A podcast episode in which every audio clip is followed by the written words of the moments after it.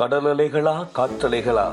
என்ற கேள்விக்கு எதிர்கேள்வி உலகம் உருவான போது கடல் இருந்ததா? காற்று இருந்ததா? பதிலுக்கு ஏன் குழப்பம்? கடலும் இருந்தது காற்றும் இருந்தது. கடல் அலையும் இருந்தது காற்று அலையும் இருந்தது. சிந்தனை அலை மட்டும் இல்லவே இல்லை.